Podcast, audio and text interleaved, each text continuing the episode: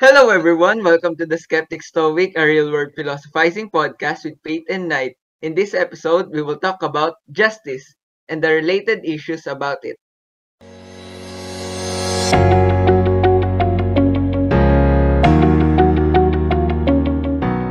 In this episode, we are joined with Malaya. His hobbies are fiction writing. He he liked to write nonfiction as well, particularly talking about the public issues.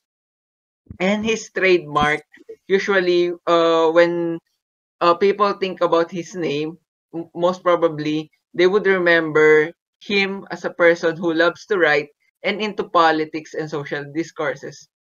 Uh, random stops about him is that he advocates for hashtag ligtas na balik eskwela. And that's it.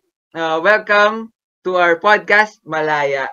Hi, hello, hello, hi, hello po. Good, uh, Kamusta ka naman? Um, uh, very enth- uh, enthusiastic about this podcast po for our, from our very host, uh, Fate and Night. Hello po. So,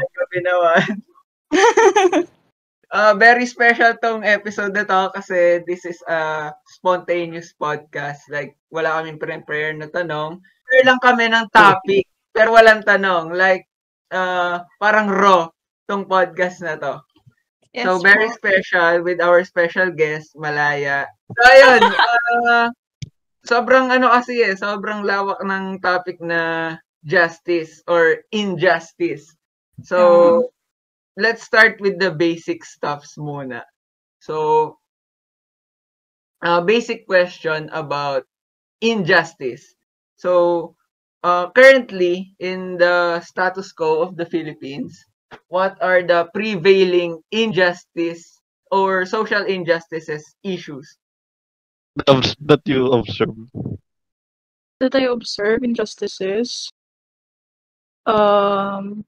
Like, like, don't be afraid to call out. Uh, yeah. Well, okay na naman, di ba? Wala namang problema. Yeah, mm. This is a safe haven. So, basically, um, from um, matagal na siyang issue, parang grade grade nine pa lang ako, uh, pinapa-news report na siya sa amin. Like, the E J Ks, E J K, the killings, extrajudicial killings. So, without process. And then, the basic na nagtatanim ng, oh my God, nagtatanim bala. Ng, ng, ng bala. And then, plus, nagtatanim ng droga. Just to have someone na may mahuli.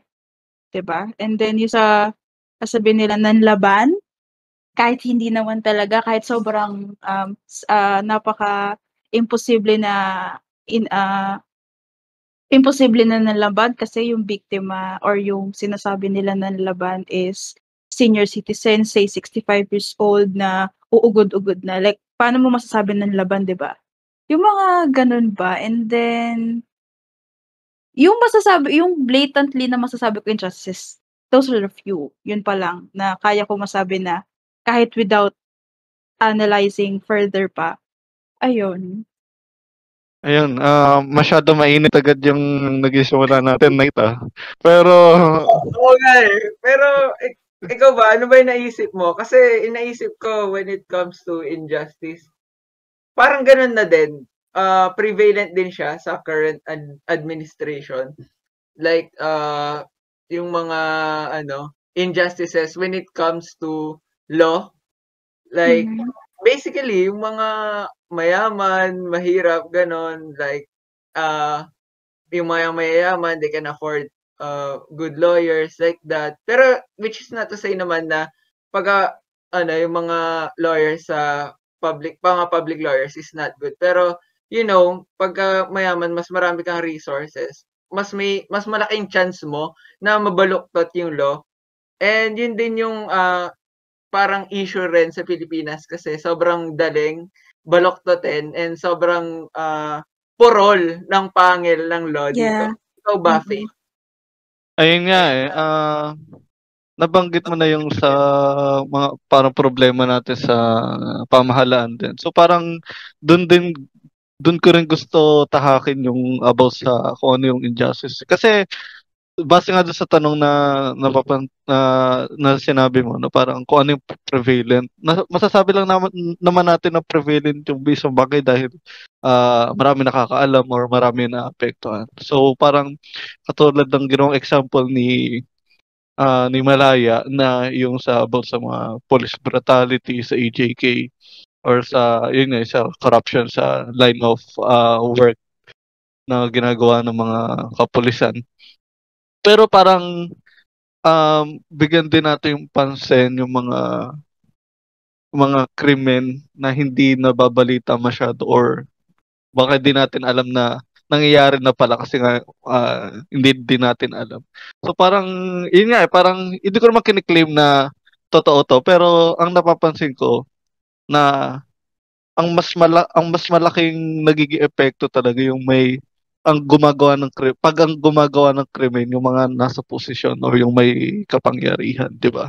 So parang eh nga parang yung corruption gano'n, yun graft and corruption na matagal na yun sa history natin. So parang ayun yung masasabi ko na para sa akin yung prevalent talaga na issue na ever since na nagsimula talaga yung history natin. So Malaya, um, hindi alam ng karamihan na you have a family member which belongs to uh, the government, or he or she is a government uh, worker. So, base sa mga earlier statements mo, um, what do you think is the effect of uh, yun na, yung relationship mo sa, ka- sa kanya or sa kanila about uh, nagiging view mo sa nangyayari sa society natin ngayon? Actually, I have a good relationship with them. Kasi I've learned na na hindi mo lang dapat sa sarili alam, you alam. Um you can also at least uh you can also at least try to convey the messages or the the things that you've learned in terms of the society. Um in terms uh, siguro for example is if my perspective siya, that family member of mine na pag may perspective siya or something na uh, point of view about sa nangyayari. And then taliwas sa kung anong pinapanigan ko or kung sa kung anong pinapaniwalaan ko.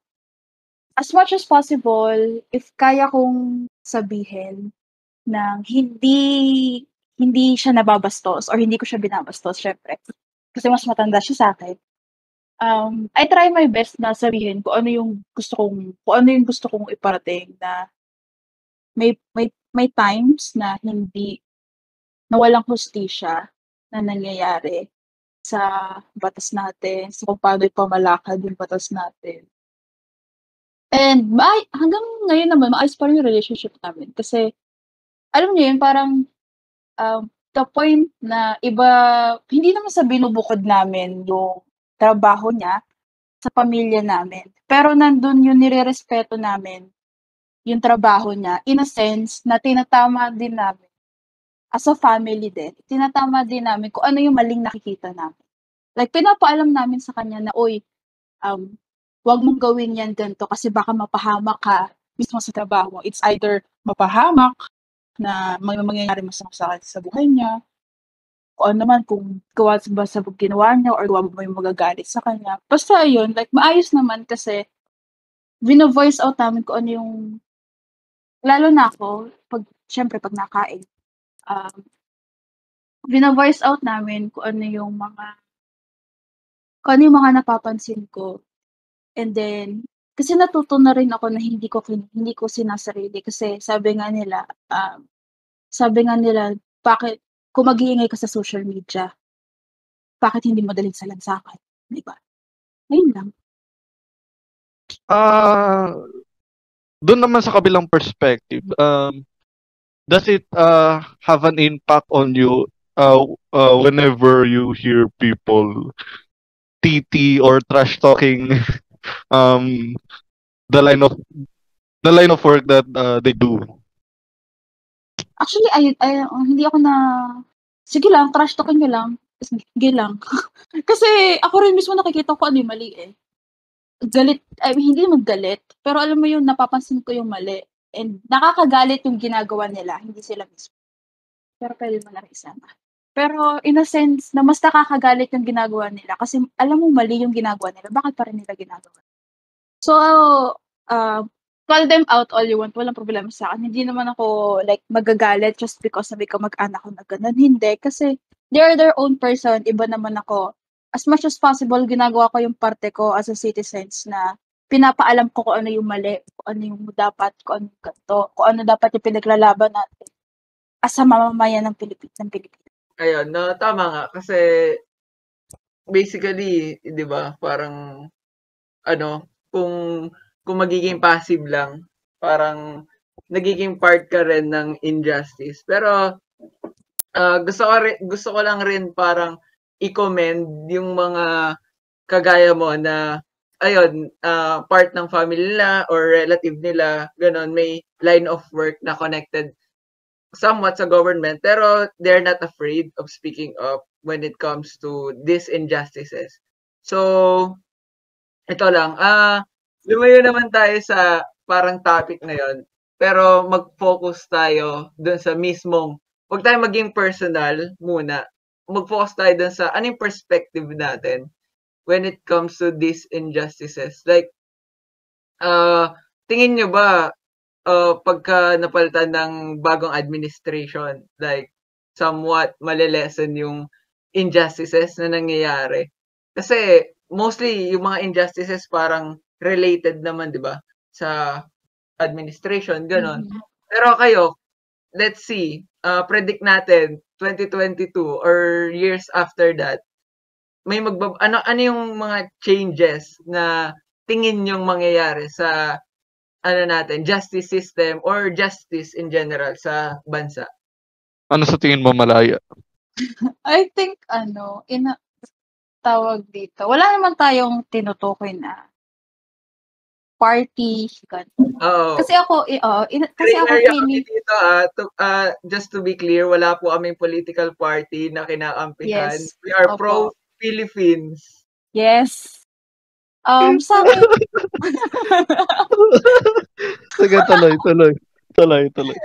Sa akin, sa, sa akin, ito ah, sa akin, sa point of view ko lang to kasi minsan nakakakwentuhan ko rin yung nanay ko about this. Tayo kasi yung nasa middle class. Magbago man yung administrasyon, magbago man yan, magstay man yan, lumalaman yan, kung maaapektuhan tayo, hindi ganun kasobra. Kasi um, we have a discrepancy na kaya natin maka, makasurvive, kaya natin mag-cope agad-agad. Kaya nga kapag E C Q, hindi naman tayo agad nagre-reklamo kasi hindi naman tayo naaapektuhan, di ba? Pero, yung kagaya mo sa tanong ni Knight na kung sa tingin ba na pag nag-iba na yung nau- nakaupo is kung may magbabago ba. Feeling ko, may magbabago, pero hindi natin siya mararamdaman. Gets niyo ba? Like, mahirap, oh. makaabot, mahirap makaabot sa atin yung, ah, yung okay. alwan. Kasi nakakapag-cope na tayo as as ito mismo. Hindi na natin kailangan mag-adjust na sobra-sobra. Maka, ang makakaranas ng alwan or ng pagbabago is siguro yung minorities mismo, pagkala na rin lumad, di ba? Mga kapatid natin lumad, yung mga nasa, nasa uh, yung mga, mga laging, ganun. Oo, yung mga ganun ba. Pero kung tayo mismo, like tayong, pagpalagyan natin class, natin tatlo, di ba?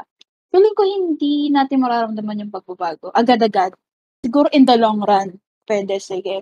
Parang dun, kung i-compare mo, from, kunwari, year ganito, year twenty twenty-one, ikaw ka from year twenty sixty, siguro doon mo makapansin, ah, meron nagbago. Sa cases natin, pero kung sa cases na mas, mas mababa sa atin, tawag dito is, kumakayod ng sobra para lang may pangkain sa araw. Siguro sila makapansin nila, may magbabago talaga. Pero, yun nga, sa cases natin, matagal makarating yung improvement. Kasi nakakaya natin as our, o ano man tayo ngayon, nakakaya natin mag-improve or makapag, makasurvive pa. Oh, yun nga rin. Pero, tsaka gusto ko lang rin i-add na yung mga, in, meron din kasing mga nangyayari na injustices, basically, kahit sa mga, ano, minorities, gano'n, sa mga, lalo na sa mga farmers. If you're aware, mm-hmm. sa mga, maraming mga uh, landlords na parang they take away the right of the land for the farmers. Pero, ayun, uh, kagaya nga na sinabi mo na baka uh, sa atin mga middle class, in the long run pa natin ma-achieve. Pero for me, parang okay na din yun kasi yung mga, yung mga nasa people, yung people in poverty, sila talaga yung mas may kailangan eh. Parang sila yung backbone ng, ng bansa. Kasi uh, imagine kung yung mga farmers, yung mga walang trabaho, ganon, mabibigyan natin sila ng uh, equitable rights and needs resources. Uh, kasabay na nun yung uh, siguro pag ano, pag develop din ng bansa kasi sila yung workforce eh, 'di ba? Uh, for me hindi na natin kailangan ng much na infrastructures sa metropolis ganon. Uh, what we need is to uh, take care of our agriculture. Kasi dami ring nangyayaring injustices sa ating agricultural sector na kailangan nating i-address. At kailangan i-address lalo na ng susunod na administration. So, ayun. Yun nga eh, in terms of sa ano sa agriculture, ito share ko lang din. Tawag dito, kasi sa, um, tinake na namin yung subject namin na, tawag dito, uh, I, I can't remember exactly kasi ang haba nung subject course niya. Kasi about siya sa Philippine history. Um, tawag dito, pinag-aralan na rin namin yung, ano tawag dun sa right? Sa, yung sa land, land, hindi siya land tariffication eh. Basta about, about land doon. Reform law, ganun. Ayun, land reform law, ayun, ayun. Pero imo, napag-aralan na natin, pinag-aaralan na natin siya sa school. Um, tinatanong na tayo ng mga prof natin kung ano yung mga ways or kung ano yung mga napapansin natin anomalya or, or uh, mga, um, ano ng mga landlord sa mga farmers. Pero hanggang ngayon, yun pa rin yung isa pa rin sa pinakamalaking problem. Kaya ngayon, sinabi ni Fate kanina na his, nasa history na natin yung graft corruption, yung mga, yung mismong malalaking problema na natin, parang in a sense na uh, tinanggap na, na natin, tinanggap na natin siya, hinayaan na natin, hinahayaan na lang natin siya mangyari kasi alam natin sobrang laki ng effort na kailangan gawin para lang may mabago. Kaya ayun, parang ang sakit lang isipin, pinag-aaralan natin sa klase, yung mga problema. Pero hanggang ngayon, problema pa rin siya natin. Ikaw ba, Fate? May dadagdag ka ba? Ayun nga eh. Um, it is also worth noting para sa akin na, ayun nga, parang siguro dagdagan ko na lang din sinabi niya na, na, na yung injustice, hindi, hindi lang siya sa, about sa yun nga yung, it's not always about yung sa mga crime or sa mga, yung nabibreak yung laws. Parang injustice makikita mo rin yun dahil doon sa ano eh, 'di ba? Yung parang hindi nabibigyan ng yun nga yung nabanggit nga ni Knight na hindi hindi nabibigyan ng tamang uh, pag-aalaga mula sa pamahalaan yung mga mamamayan. Ay hindi yung isang malaking form ng injustice na nangyayari yung sa bansa na parang yung katulad nga ng income inequality, yung uh, unemployment, underemployment. Parang sa mga bagay na yun, parang mas nagiging malaki siyang uh, injustice kung, siguro. Ayoko naman i-compare do sa mga totoong ano, mga heinous crimes talaga. Pero alam mo yun, kasi ayun yung klase ng injustice na unti-unti mo rin parang pinapatay yung mga taong bayan na dahil hindi mo sila tinutulungan. Ayun yung klase ng injustice na hindi rin masyadong nabibigyan pansin. Bukod din sa ano, sa connect na rin natin sa agriculture, uh, yung sa climate injustice, 'di ba? Parang naging bagong term siya sa atin ngayon kasi nga parang dahil wala ring ginagawa yung mga tao siguro in general at yung pamahalaan, nabigyan pansin yung mga mga bagay na yon na makakaapekto talaga do sa pamumuhay ng tao na na worth noting talaga at worth uh, discussing about.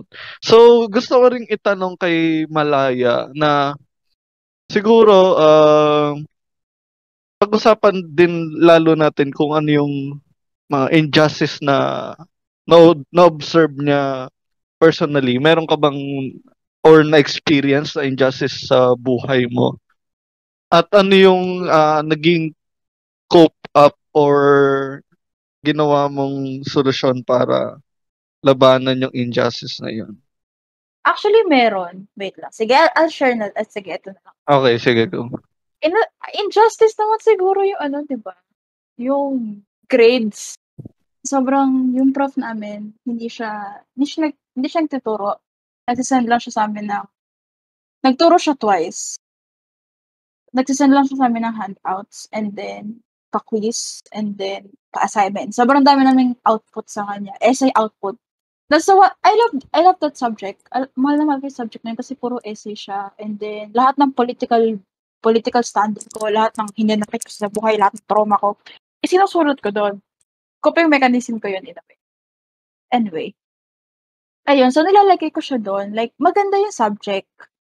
Kasi na understanding the self na. So parang, yun yung subject course pa. So parang, naiintindihan mo rin yung sarili mo, bakit, na, bakit nararamdaman to, bakit ko ganyan, paano ka nagde-develop, ganon. Pero, kasi, kaya ko siya masasabi injustice. Kasi hindi siya nagtuturo. Ni isang output, wala siyang binalik sa amin para malaman ko anong grade namin. Which is, dapat ginagawa niya yun. May binalik siya sa amin, isa lang. Quiz. Yun lang. Siguro sa benteng output ay pinasa namin sa kanya. Isa lang ang bumalik doon. Then, kahit exam ha, hindi, bum- hindi bumalik sa amin. Then, nung card, ito na yung card namin, ito na yung report card na. Sabi ko, two point seven five ako.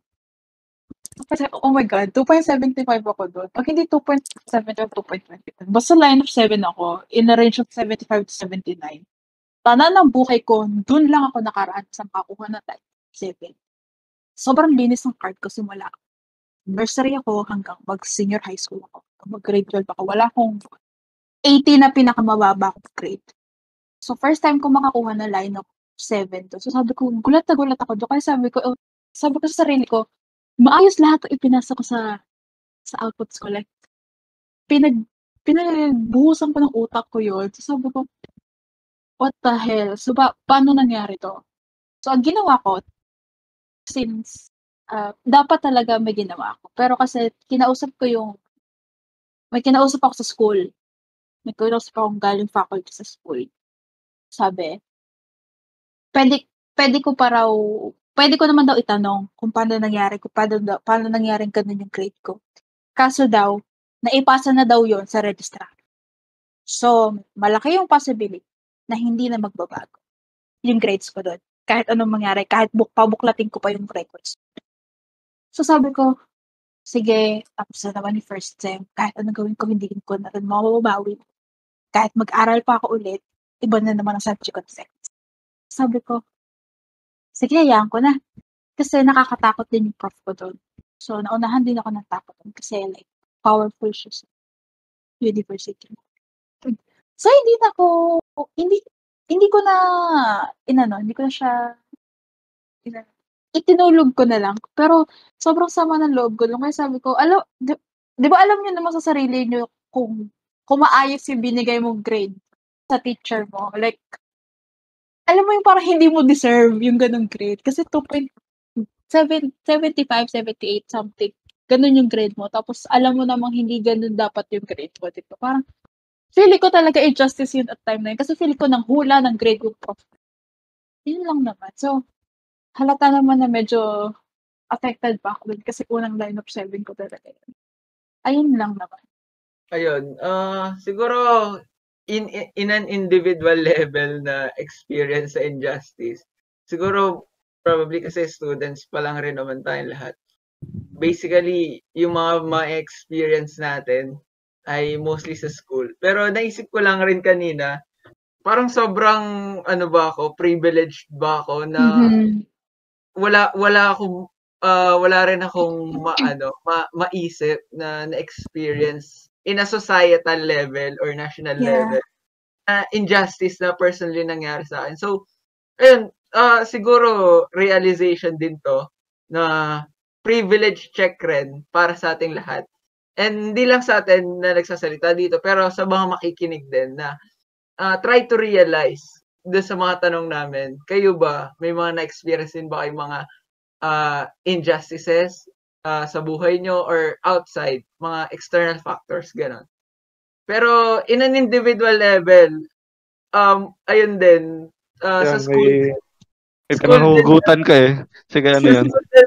Sa school ko rin, ano, parang unang na experience yung injustice, pero it's not about, it's not, ano, parang hindi naman siya totally connected sa grades, pero, ewan ko, kasi para sa akin, injustice sa students, pag yung teacher mo, may parang uh, favoritism, ganun, or parang, fav- dalawa kasi yung kinds ng favoritism eh, parang favorite mo in a good way, and favorite mo in a bad way. Parang yun yung pagtotolan mo ng pansin, yung pagbubusan mo ng galit mo. And for me, uh, that's also an injustice kasi you're not being fair to your students. Kasi as a teacher, that's your job to equally distribute what you learn and also learn from your students. Pero nangyayari kasi, may ibang mga teacher din. Uh, wag na natin pangalanan kasi... Uh, hindi naman na yun, ano, hindi naman na yun importante, pero uh, sa lahat ng line of work, I think, uh, injustice na, injustice ko nang maituturing na pag yung teacher, may, may favoritism kasi you're not, parang, hindi ka fair agad-agad. Oo. Kasi, uh, kung titingnan natin sa, in a broader perspective, let's say for example, ano, the teacher is the president, like that. And pag yung president may may favorite siyang sector, 'di ba? Parang yun yung bibigyan niya ng yun yung aaprubahan niya ng mas malaking budget. And that's ano, injustice kasi what if yung sector na yon ng government hindi naman kailangan ng ganun kalaking budget? What if uh sa teacher perspective, what if yung pinaka-favorite mo hindi niya na kailangan yung mas attention, uh, hindi niya na kailangan ng mas uh, pansin? Ang kailangan ng pansin, ang kailangan ng atensyon, yung mga student na hindi, uh, parang nahihirapan mag-cope up, gano'n, nahihirapan, mm-hmm. ayun, parang gano'n. Kaya, uh, I think, uh, in an individual level, yun lang naman, mga injustices na nararanasan ko. And this is also to remind na sa lahat ng line of work, injustice na maituturek, pagka nagkaroon ka ng favoritism and nagkaroon ka ng parang unfairness sa lahat. So, ayun. Ikaw ba, Faith? Uh, about sa personal experience, siguro, ayun nga, hindi rin ako sure kung meron ba or nalimutan ko na lang. Pero, ang gusto ko rin uh, siguro pag-usapan din, yung nabanggit mo nga na yun nga, sa, sa favoritism, yung maganda yung naging analogy mo doon. Para connected din siya doon sa sinabi ko kanina na kasi nga 'di ba parang may tinatawag tayo na yung dalawang scene, yung yung commission at yung omission. Commission. Mm, yung yung commission or yung committed scenes ay yung mga bagay na ginawa mo. Kasi yung mga omitted yung mga bagay na dapat mong gawin pero hindi mo ginawa. So parang papasok pa rin doon yung talaga yung sa injustice nga talaga yung may mga deserve tayo na dapat makuha or dapat na maranasan ang kaso hindi natin uh, nararanasan parang ayun nga injustice din siya. So parang ngayon gusto ko rin naman kayong tanongin. So ano naman yung sa tingin nyo na best way to deal with injustice? Um it ano is it uh retribution, retributional or uh, rehabilitative kind of dealing with injustice? Ano, ikaw ba, Malaya? Ano sa tingin mo? Can it be both? In, in what a- way and how? Uh, what do you, how how do you say? I-deliberate kung ano yung mga mali, kung ano yung mga kailangan bigyan ng pansin mismo. Before, kasi kung kung gagawa na agad ng paraan or kung susolusyon na agad in, in a way, parang like, get the root cause muna. Ganun ba? Parang yun muna yung hanapin natin. Get the root cause muna. Kung, kasi kapag pagpalagay natin uh, stem lang ng problema, yung tatapyasin mo, tatanggalin mo, or tatanggalin mo sa mismong puno, di ba? Bulok, bulok pa din yung kalalabasan niya. Mamamatay at mamamatay pa rin. Pero kung tatanggalin mo yung um, kung tatanggalin mo yung mismong bulok dun sa puno, di ba? Parang maubuhay ng matiwasay, ng healthy yung puno, di ba? Instead na tatanggalin mo lang yung tatanggalin mo lang isang stem para lang mismong stem na literal na kitang-kita yung pagkabulok niya, di ba? In that cinematophorical way, ta- then if kung i-apply mo siya sa mismo ano, like, get the, get, get mismo kung ano yung, kung ano pinagkagalingan, kung pinagkagalingan ba yung mga private sector na, nagtat, na, um, uh, na, nakikipag-ugnayan sa mga, eh, nakikipag-ugnayan sa mga public, public sector, para lang makakuha ng benefits. Then, do, then, yun yung itama mo, kung, kung ang mismong root cause naman, eh, kung ang mismong road ko sa iyong namumuno sa isang administration, then do something about it. Diba? Parang, kasi kung pakonti-konti yung pag-build up, or kung pakonti-konti, may mga, may makaka, may makaka, uh, uh, may makaka-alpas pa rin. Hindi siya matutugunan whole, as a whole. Are you in favor of death penalty? No. Why and why not? Um, I'm not in favor of death penalty kasi kaya nga nandyan yung justice system eh. Kung mayroon justice system. Kung maayos, kasi in, um, tawag dito, we're not in the position na para sabihin na uh, we're not in the position para sabihin kung deserve ba niya mamatay? Kasi kaya nga tayo nabubuhay is to do something. Why are you stopping the person to do something about his life? Tsaka, tawag dito, uh, kaya nga dapat nilalagyan ng pangil yung, nilalagyan ng pangil yung batas. Kasi, kaya lang naman nagkakaroon ng death penalty is because merong mga taong Lagi, kasi ang mga tao nagsasabi na meron uh, na ipatupad ang death penalty is because sila yung mga taong hindi naman hindi naman uh, tawag dito, hindi naman sila yung mga taong makakaranas or in a sense na hindi sila maapektuhan. Kasi bakit pa sila? Eh, sige, yun pala muna, bakit pa nag bakit pa sila in favor of death penalty? Kasi criminal, at papalagay natin, ang uh, heinous crime yung ginawa nila, ganun.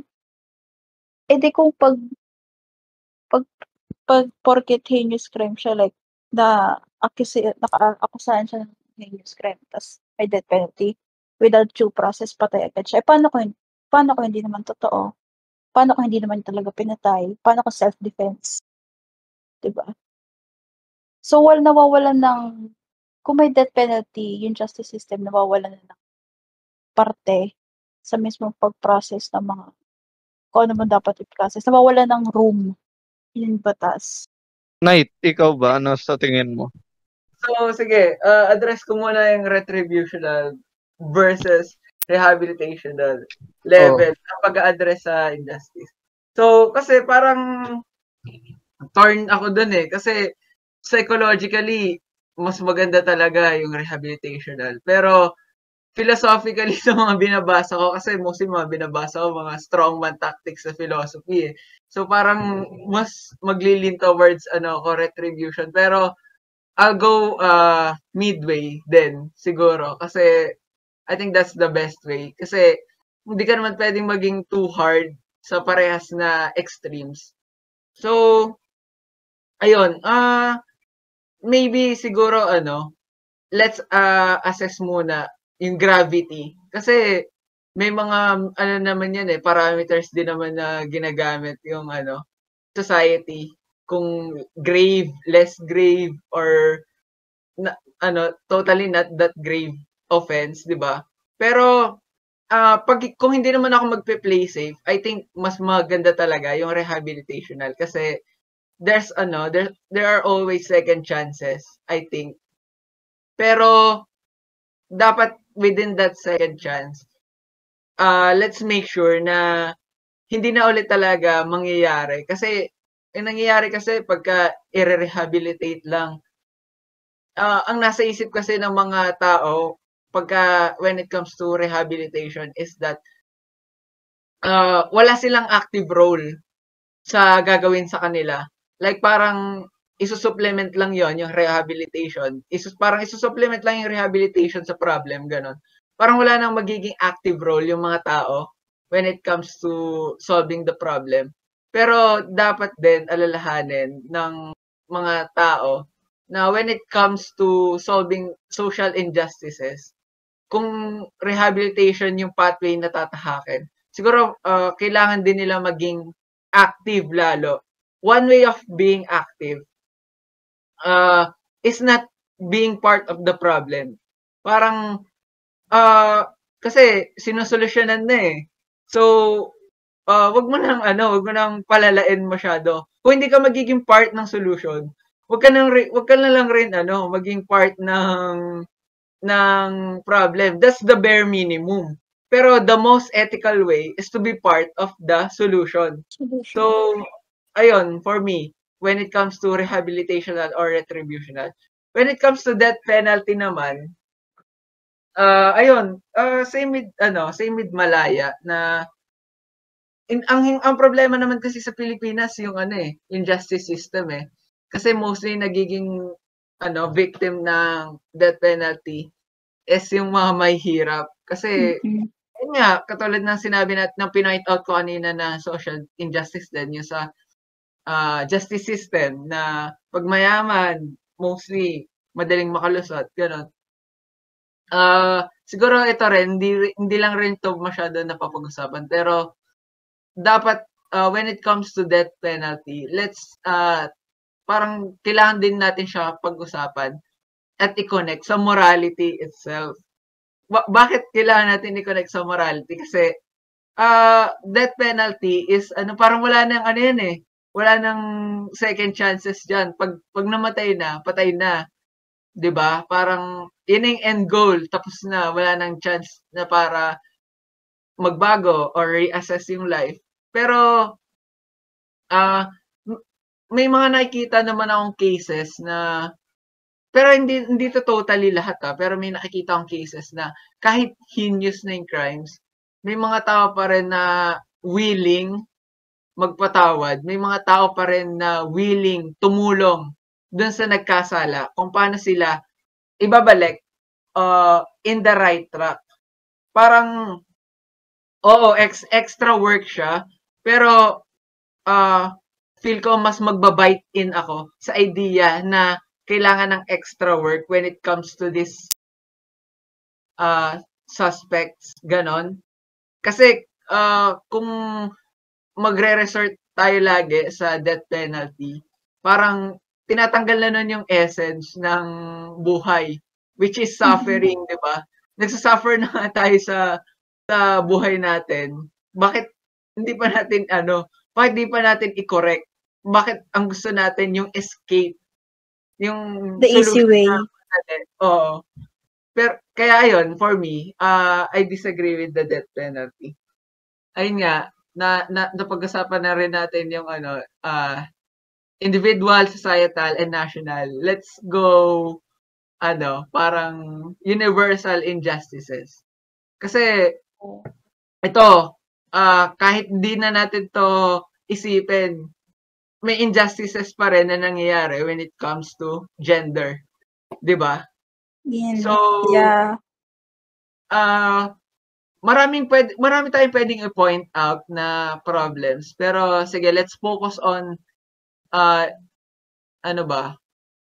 Basically, gender equality ng lahat na lahat na ng gender itakel na natin. I-generalize na lang natin yung mga magiging sagot natin. So, anong idea nyo ba doon?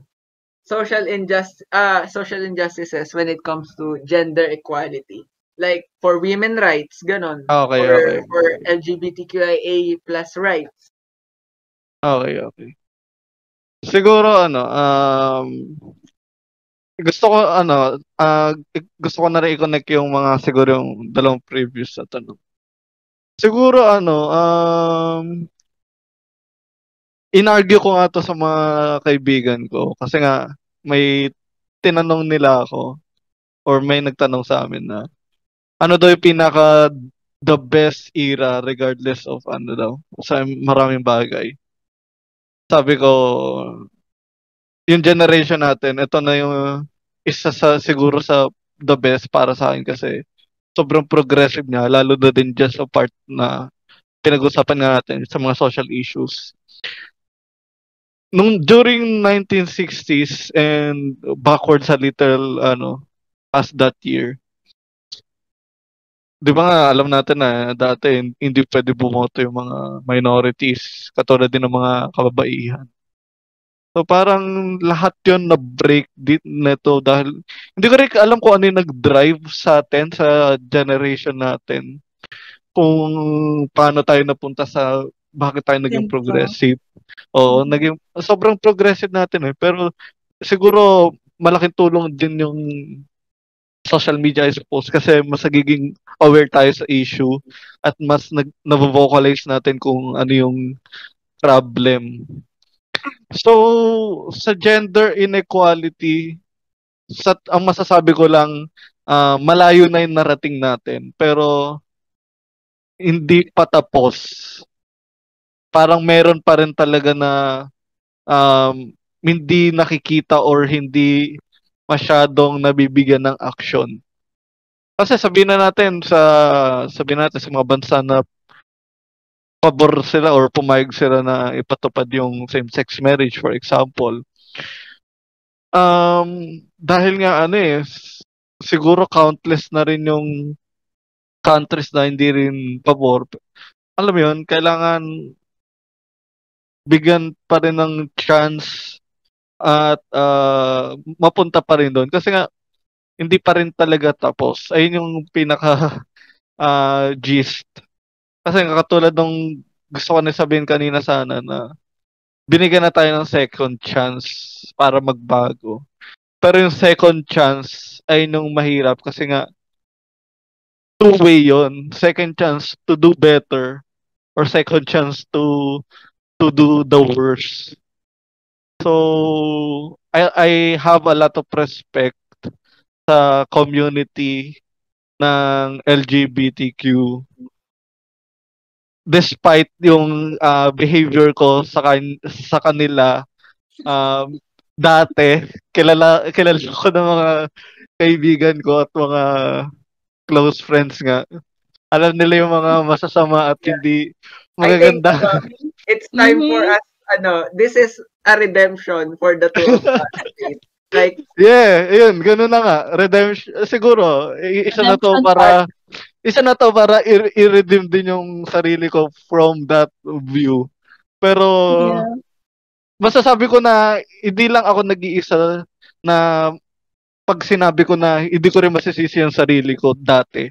Kasi malaki din talaga nag-epekto ng kultura in the first place. Tradisyon sa family, religion, at ang daming bagay na factor sa society na I also blame kung bakit yun yung naging view ko na ayun din yung kailangan nating mabago at mabigyang pansin para hindi na rin yun yung maging, uh, maging tingin ng mga future generation about sa community na yun. So, ikaw ba, Malaya? Ano sa tingin mo? Uh, siguro as a, I mean ako, as a part of the end, the community, the L G B T community, since I'm a genderqueer person. Um, in a, ako, I've, um, my pronouns are, are he, him, are he, him, and from she, her, naging she, him, then naging he, her. So, bakit she, him, then he, her? Kasi, um, I've come to terms na sabi ko, I'm, I'm comfortable with the he, him pronouns. Then I changed it to he, to he, her, kasi I'm more comfortable with the, with the he, him pronouns. Tapos, uh, tawag dito, sabi nga ni Fate kanina na progressive, na progressive na yung, ano, yung generation natin. Kasi kung hindi siya progressive, siguro hindi ko mapapalit, hindi ko, hindi ako makakapag, um, hindi ko magagamit yung pronouns na kasi komportable. Diba? And then, tapos, tawag dito, ninabot ako na, actually ngayon hindi pa talaga comfortable ganun na, parang ipagamit sa iba. Kasi, alam niyo, parang natatakot pa, kasi nandun, kagaya sa injustice, natatakot kang masabihan na bakit mo ginawa yan. Tipo, parang, ayaw kasi, ah, parang ang sakit, sabi, eh, ang, ang sakit ma-second doubt na yung identity mo mismo tinatanong. Diba? So, as a part of, ah, parang inahula sa L G B T community, parang buong, parang pagkatao, buong pagkatanood nila, namin, parang itinatanong, laging tanong, Um, bakit mong ginagawa yan? Like, why do you like women? Where in fact, you're a woman as yourself, diba? Tapos, uh, meron sa drag, sa drag queens na they're comfortable with that eh. May napanood nga akong, ano, may napanood, share ko lang din. Uh, may napanood akong clip kanina sa Instagram na tawag dito, nagpunta sa isang Asian stories, yung drag queen. Punta ko sa isang Asian store, tapos uh, yung, yung lalaki, yung Asian person na lalaki, tin- tinanong niya, para, uh, alam niyo kasi, pag tinanong ka, nasa, pwede naman kasi talaga magtanong, like, why do you do that? Bakit ka nag-dress as this, um, as a feminine, where in fact, you're, you're a male naman, you're, you're uh, lalaki ka, ganun. Pwede ka magtanong, depende sa tono mo. Kasi diba nandun yung tone indication mo. Parang hindi ka nandiyan, hindi ka nandiyan judge. Kasi ako pwede naman akong tanongin na kunwari, ah, uh, uh, pwede akong tanongin para kasi lately sobrang conflicted ko in my identity as a person. Pero kung itatanong naman sa akin kung bakit, kung bakit gustong, like, I dress as a boy most of the time, mas gusto ko yun. Pero may times naman na mas gusto kong mag-face babae. Pwede naman siya itanong. Pero kasi nga, madaming nasa closet pa rin hanggang ngayon. Kasi gawa ng injustice na nangyayari sa society. Kasi they are mm. not, the society is questioning themselves. Which in fact, dapat yun yung wala. In terms of the, kunwari, um, parang sinasabi, di ba meron gender neutral terms. In words, you can say, sige, kaya nga ano eh. Kaya nga mapapasalamat ka na rin din sa Week of Filipino kasi isa lang ginagamit natin. Yeah. Siya. Siya yeah. yung ginagamit natin. Sa diba he, yun, her, yun din he, yung parang, his. Yun din yung praise sa Philippine language, sa Filipino language. Kasi hindi mo kailangan mag, mag I mean, hindi naman sa hindi mo kailangan magtanong. Pero alam mo yung sa atin kasi hindi kailangan mangamba na madidisrespect mo yung tao kung gagamitin mo yung pronouns na ginagamit natin. Mm. Siya. Sila, ikaw, di ba? Hindi ka guys sa English na I, which is I have no respect for that. Ano, wala ko pa kung marang grammar na ako. na, na, di ba? Na, pero, alam mo yung parang, it's respectful to ask pronouns first, di ba? Kaya yun, kasi parang the society itself is very parang unjust sa minorities. Generally, hindi lang sa L G B T, basta in minorities in general. Parang, just because malamya ay maalwan yung buhay nila, they don't get oppressed. Diba? Parang feeling nila entitled sila na pwede sila mangkontsa na yung tao. Ayun. Uh, siguro ako rin, uh, I'd like to, ano, parang share some, ano, ideas then when it comes to this issue. Kasi, admittedly, parang I've been part of, ano eh, naging part din ako ng injustice eh, para sa community na to, para sa mga taong mga pinapag-usapan natin. And I think, uh, for me, uh, wala naman akong, ano, wala naman akong sigurong dapat sisihin. Kasi, choices ko naman yon when when uh when I said stops against the community, when I mm-hmm. have an a belief uh, opposite to them. Pero siguro right now, kagaya nga ng sinabi ni Josh, na kahit marami nang nagbago, marami pa rin talagang uh, kailangan din na ayusin pa. And siguro uh, sa mga ano, sa mga parang nahihiya na makiisa sa ano na to, sa parang sa drive na to when it comes to supporting the community, supporting all gender. Uh, I think wala naman sigurong mawawala eh, di ba? Like, hindi naman, hindi naman uh, ibig sabihin na pag binigyan natin ng right, pag binigyan natin, pag binigyan natin ng equal rights yung community, hindi naman uh, equal nun ay mas less rights for us na parang tinitingnan natin yung sarili natin as, as straight, di ba? Parang wala namang mawawala sa atin. So, Uh, bakit hindi natin uh, bigyan din ng equal rights tong community na to? And siguro one way din sa mga nagsisimula pa lang, katulad ko, sa mga nagsisimula pa lang na parang taking uh, small steps when it comes to accepting these things, when it comes to parang kasi minsan nagmamatter pa rin eh for me. Kasi syempre, hindi naman yan uh, overnight, overnight parang totally okay, uh, uh, change person na ako. Pero, uh, ito, may papayo ko sa mga nagsisimula pa rin na so, mag-take actions when it comes to these gender injustices is to, ano, spread awareness. Yung tamang, ano ah, tamang information sa. Kasi one way yon na nakikita ko na parang in informing yourself, you're also informing other people about this. Na hindi naman to kailangan na parang sa'yo lang, hindi naman to kailangan na parang uh, biglaan eh. Pero siguro, pagka na-inform ka kasi, pag na-inform mo yung sarili mo and yung ibang tao, na, lalo yung mga nakapaligid sa'yo, mas madaling mag-adapt, mas madaling mag-adjust uh, patungo sa pag-accept and pag uh, and pag eradicate ng injustices when it comes to uh, gender equality. Kasi let's accept it, wala uh, we're we're living in one uh, world eh, one planet eh, kasi 'di ba, this is uh, so far ito yung uh, inhabitable planet na kaya nating uh, tirhan. And kung magiging issue pa sa atin yung gender, parang ang petty things na noon, 'di ba? Mm-hmm. Kasi mas marami tayong ano, mas marami tayong social injustices na mas kailangan pagtuunan. Pero wag na siguro nating ano, uh, wag na natin siguro isama yung gender kasi gender is part of ano, identity, and we we all have this unique identity kasi unique naman tayo talaga sa isa't isa. So why not accept it as uh, as a reason na rin na kasi ina-accept mo yung sarili mo, 'di ba? So yun, for me. Wait, add ko lang din kanina sinabi ni Knight, yung sa uh, wala namang mawawala if um, we're gonna advocate about this. Kasi, um, that, I mean, that's the whole point of the SOGI bill.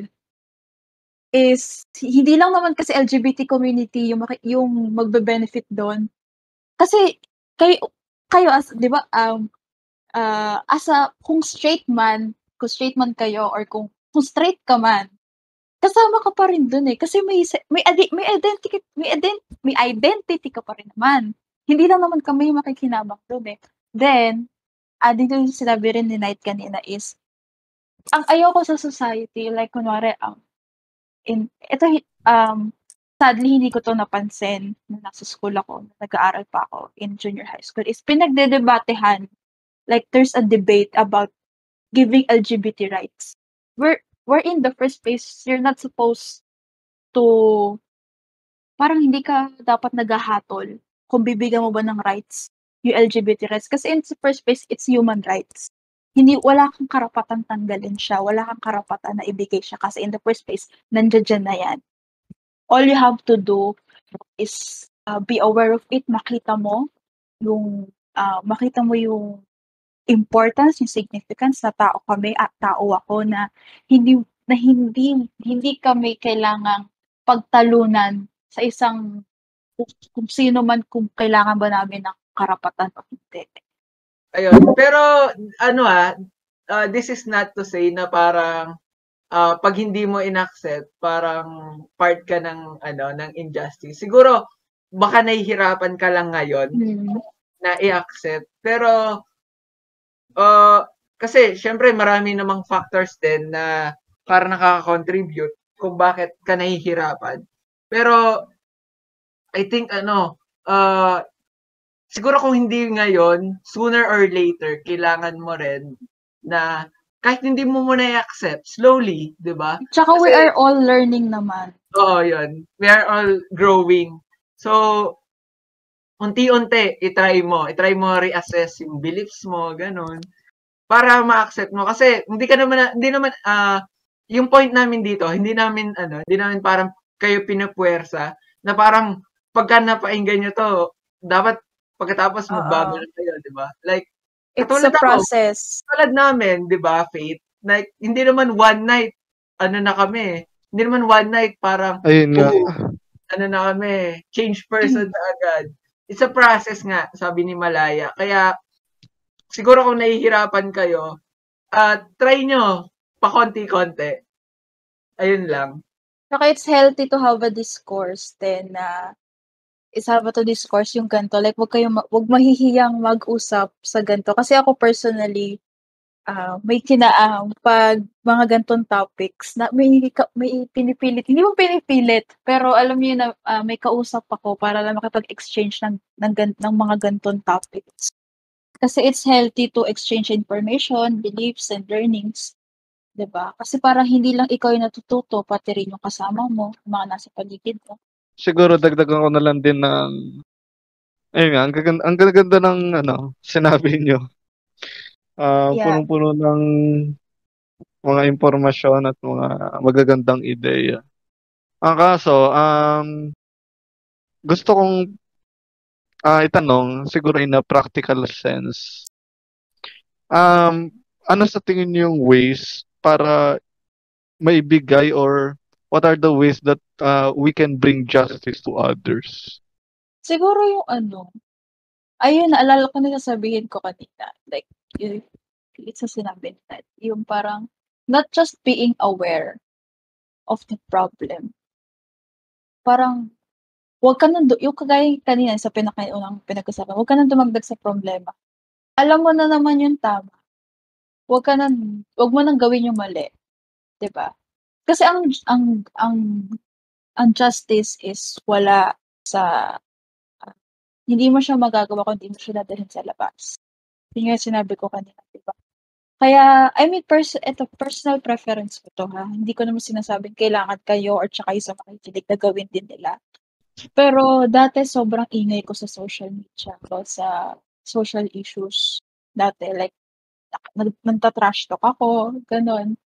Pero, na-realize ko na, I mean, hindi ko inaano yung mga activists na, mga activists na nag-ano sa social media. They're doing that kasi mas madami ng tao na nandun sa social media. Kaya nga, kaya nga rin tayo progressive things sa social media. Pero kasi ako, personally, tinigil ko na yung pag-post sa social media kasi doing that, hindi naman ako nagbo-boses outside the social media.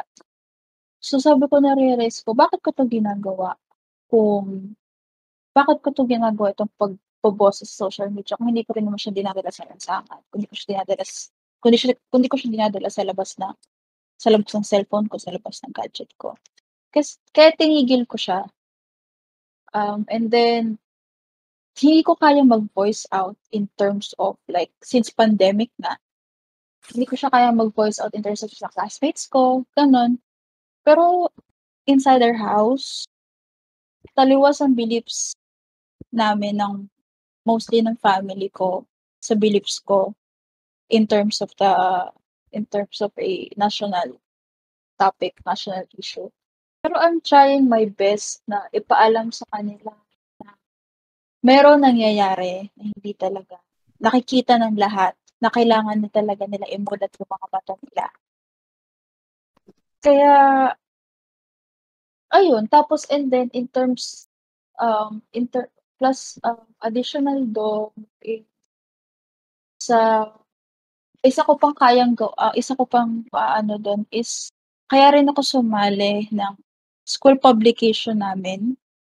Kasi kung hindi ko man kaya i-voice out directly, kaya ko ipadaan sa mismong boses ng publication namin. Um, thankfully naman, same kami ng beliefs, stance, ng ano namin. Ng mga, mga kasama mo. Oo, ng mga co-writers. Ng mga, oo, ng mga kasama ko. Thankfully naman. Problema lang talaga is the admin, yung admin namin. Pero besides that, and then, ayun lang, then sa klase din, nung, nung, nung first, since nung first sem, kaya kong, like, dun yung mismo active na, na klase namin, um, nakakapag-discourse, hindi naman nakakapag-discourse, na, pag may mga recitation, ganun, lalo na sa Philippine history, um, kung ano yung mga, kung ano talaga yung mga napapansin, like, sina, I've learned na walang masama kung magvo-voice out ka. Kasi that's what really to matter. Kung mag- kasi yun yung kailangan marinig ng ibang tao eh. Then in terms of the social media nga, I'm not that voice. Hindi na ako masyado nag-boss sa social media kasi sabi ko, masyado na like self-indulge. Pero kapag nagpo-post ako sa social media, uh, especially this private account ko, um, I'm trying to explain everything, word by word, like, point my thesis statement, ganun ko ano yung napapansin ko. Um, if magbo-voice out ako sa social media, parang point by point yung ginagawa ko. Kasi, you know, parang kung yung close friends ko man lang, is ma-inform ko kung ano yung mga, ano talaga yung nangyayari, di ba? It's, it's ala, parang ang gaan sa loob na nag-inform mo sila. Then, ini-encourage ko din sila na makapag-discourse sa akin, makapag-usap sa ganun. Kasi, alam mo yung, ang saya makipag, parang ang saya makipag-usap sa ganun, lalo na kung uh, parehas kayo ng pinaglalaban. Kaya nga, eh, totoo, ano, I feel, I I feel the same uh, in sentiments na I don't know if sharing posts in Facebook, for example, really helps. Pero kung helps. Ano, kung yung, kung kayo, kung, kung may nakikinig ba, like, if nagpo-post kayo, sige, it's your account, walang problema. Kaya nga sabi ko, personal preference siya. Pero, ayun nga. If kaya nyo dalhin sa lansangan, dalhin sa lansangan. Mm-hmm. Tapos, kasi uh, ako, for example, ang ang main advocacy ko talaga ngayon siguro, uh, about talaga sa climate change. Yeah. So, edi, nag-try ako maghanap ng mga orgs na pwede ko salihan. Kasi ano eh, ang, ang ganda nga, kasi nga parang na-realize ko siya habang nagawa ko ng report about, kasi sa N S T P yun, about sa solid waste management. So parang naisip ko na may kaya naman talaga akong itulong or gawin. Hindi lang yung, kasi nga, kaya nga tinatawag tayo ng ibang generation na ano eh, retweet activism, kasi nga parang nagkakaroon tayo ng rokong satisfaction na okay, aware na ako na nabigyan yeah. ko na rin ng na-spread ko ng information about sa bagay na to. Parang, ayun, satisfied ka na na akala mo, na, nakabag ka na, which is okay lang din naman, kasi syempre, hindi doon tumitigil. Kasi nga, okay. kasi i- analogous siya sa mga preacher eh. Masasabi mo na habang nagpipreach ka, hindi ka naman tumitigas sa kung ano lang yung mga sinabi mo. Yung katulad nga rin na sinabi mo na kailangan gawin mo din yung mga pinakalat mo. Kasi nga ano eh, um, wala, parang walang mangyari. Parang hypocrite mo. Ayun nga, hypocrite mo, tas walang mangyari. Narinig, narinig lang nila pero hindi nila nakita sa'yo. Kasi nga yun yung pinaka parang soul ng justice, yung para sa akin ang pinaka soul ng justice yung ma-address mo yung pag- pagiging yung empathy, yung pagiging tao mo. Mm-hmm. Dapat maipakita mo yun sa sa kanila na you really care. Diba? Kaya nga kaya naging... Ko siguro, ano, kaya ko rin siguro ano? tinigil yung pagpo-post sa social media. Kasi na, ano, na-guilty ako as a para sa sarili ko. Kasi yun nga yung time na ang ingay-ingay ko sa social media pero wala akong ginagawa outside. Kaya rin siguro tinigil ko yun. I mean, yun yun, yun, yun, yun yung mismong reason. Like, nahiya ko para sa sarili ko kasi oh, ang ingay-ingay ko, pero wala naman akong ginagawa, diba? Oo. Oh.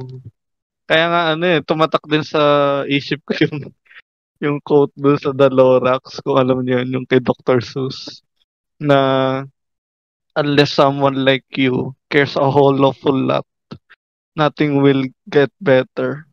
It's not. So, parang... Ipakita mo na nag-care ka talaga na hindi yung pakita na pakita ng tao kundi yung paka, pakita na pakita mo yung um, pake mo para magkaroon ng pake yung iba. Mm-hmm. So ano, ikaw ba na ano, Night? Ayun, ah uh, siguro clarify ko lang rin na hindi naman natin sinasabi na wag na, wag na rin sila mag-post. Oo, oh, hindi naman po, hindi naman po ganun. Pero ang gusto namin sabihin, kung magpo-post kayo, uh, kailangan nyo rin parang, ano, parang sundan ng action, di ba? Mm-hmm. Wag kang tumigil, doon uh, lang. Tsaka wag lang yung, um, like, yung bandwagon ba? Mm-hmm. You know, yung oh. kagaya nga sabi ni Fate kanina, yung taga-retweet, ganun. Mm-hmm. Kasi nga, ano eh, those are two different worlds, di ba? Virtual world at saka yung, uh, yung world na outside ng boundary na yun. Okay, na- na-accomplish mo na yung goal mo sa virtual world na spread information. Kasi ngayon, parang yun din naman talaga yung magagawa natin. So, ano naman yung magagawa mo doon sa real world na tinatawag na...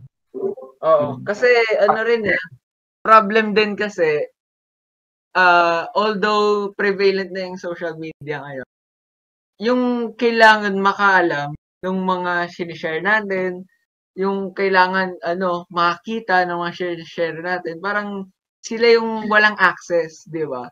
Oh. Like, di ba uh, yung mga may hirap, ganun, yung mga people in poverty, sila yung, sila yung ano, kailangan, unang-una natin kailangan ano, tulungan.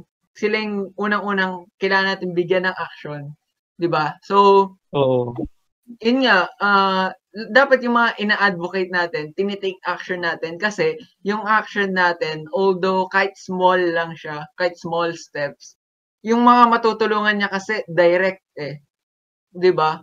Direct dun sa mga taong kailangan talaga. Kasi sa yung marami ng ano, marami ng may access social media, kayang-kaya na nila yan tingnan, kaya-kaya na nila i-access sa sarili nila. Pero yung mga may hindi kayang i-access, yun dapat yung uh, pinagtutuunan talaga natin ng pansin. And in a way, by doing your actions in the real world, natutulungan mo yung mga pinakakailangan. Oh. At saka, don't get me wrong, ha, na hindi ko lang din talaga to sinasabi to sa mga nakikinig. Sinasabi ko din to sa sarili ko na kailangan hindi ako titigil dito lang. Katulad dito sa ginagawa natin ngayon, na nag-uusap tayong tatlo, tapos isip, baka isipin din ng iba na hanggang dito lang yung usapan natin, pag, tapos pagtapos, wala na, parang balik na sa, wala lang, parang wala lang nangyari. Pero syempre, eh na, parang, dapat hindi nalabas sa, sa kabilang tenga eh. Dapat napasok sa puso at sa isip yung mga naririnig at uh, sinasabi din natin. Ayun, ayun yung kapangyarihan ng pagsasalita. Naibibigay mo mensahe sa ibang tao at the same time naririnig mo. Di ba? Para i-remind mo rin yung sarili mo na kung ano yung dapat gawin. So, Night, ano bang ano? Ikaw, ano pala, by the way, Malaya, uh, may gusto ko bang it- itanong sa amin? Um, kung meron ka man, ano, gusto kong itanong. Ay, yun na lang pala. Sige, yun na lang tatanong ko. Ano nagpo-push or kung ano yung drive nyo sa gantong belief? Kung ano yung, kung ano yung, paano, yung, paano kayo nakarating sa gantong point? na ganito na yung pinangahawakan yung paniniwala? Ah, uh, siguro ako, yung nagpo-push sa akin na gawin yung mga bagay na ginagawa is, in, tulad nga na sinabi kanina, parang sobrang privilege ko eh, di ba? Hindi naman sobra, pero privilege ako compared sa mga, sa ibang tao. Sa, uh, aminin na natin. Kaya, in a way, parang ito, itong mga pagpa-podcast-podcast namin, in a way, ito yung parang paraan namin na pag-share ng mga knowledge. And napag-usapan nga rin namin ni Fate na uh, hindi lang hindi lang parang ano, may mga may mga bagay din kami na nare-realize and pina-practice din namin in a real world sa mga natututunan namin sa podcast na to. Kaya sana yung mga nakikinig, uh, kayo din uh, may maria uh, kahit mga one one ano lang, kahit one small idea lang na makuha nyo dito sa mga pinagsasabi namin, it will ano uh, it will grow kasi uh, kahit na simple lang yung makuha nyo dito, parang self-actualization na yung magiging kasunod nun eh. Kaya, ito, kahit na, ano, kahit na summer, di ba? Sabihin natin summer, walang ginagawa. Pero, busy pa rin kami ni Fate. May mga kanya-kanya pa rin ang mga kaming buhay. May mga kanya-kanya pa rin ang mga kaming ginagawa. Pero, ayun nga, na-realize ko lang rin sa pag-e-edit ng mga podcast na to na kahit ang hirap, siguro ito na lang rin yung way ko para makatulong and makatulong sa iba and tulungan yung mga sarili namin. Ayun, ikaw ba, Faith? Ano pinanguhugutan mo dito? Ako, syempre, uh, nabanggit ko nga sa past episode na ano talaga, yung curiosity talaga yung nagdadrive sa, siguro yun na rin yung naging uh, isa sa center ng buhay ko. To learn, yung to gain knowledge or to to utilize din yung natututunan. So parang kaya din namin nagawa tong podcast na to. Kasi nga ano eh, um, ang kwento nito, chinat ko yan si ano, si Knight, na sabi ko. Sabi ko, let's do some shit. Kasi ayun yung turning point ko talaga na ah, shit, kailangan ko na talagang kumilos. Kailangan ko na may magawa. Kung, kung gusto kong may mangyari or may mabago, hindi yun mangyari kung wala akong gagawin. So parang, yun yan, nasuggest ni, na, nasuggest ni Night na podcast. Ha? Agree din naman ako. Yun yan, yung sinabi niya rin na habang may natututunan kami, na natututo at na-share din namin yun sa kung may nakikinig man or kung hindi man on a, on, on a positive side na nakikita ko rin. Yung mga ina-upload namin, this will be in this platform for the rest of how long will the earth will last per se. So parang magandang treasure siya. Parang literal na treasure din siya na nandito na yun eh. Pag in-upload, pag basta nag-upload ka ng something, lalo na sa YouTube, parang wala na. Pa-access din na ng ibang tao na, na in the hope na matouch din sila sa sa kung paano ka natouch ng knowledge at wisdom. So, mm-hmm. Sobrang meaningful ng uh, napag-usapan natin to. Pero, syempre, lahat may katapusan. Ang cliche man, por, pero totoo. Uh, napag-usapan natin ay about sa uh, justice in general. Sobrang lawak na topic. Uh, pero, ayun, ang dami mo ring marirealize at matututunan. Na, first of all, katulad nga ng sinabi rin ni Malaya, na ang justice ay kailangan natin para maging stable yung society, for of course. At ang justice ay nakakamit lamang kung, syempre, kung kumilos tayo mga um, may deserve at kailangan ma, mag-stand up para, para doon. So, kami nagpapasalamat ni Knight kay Malaya. Thank you.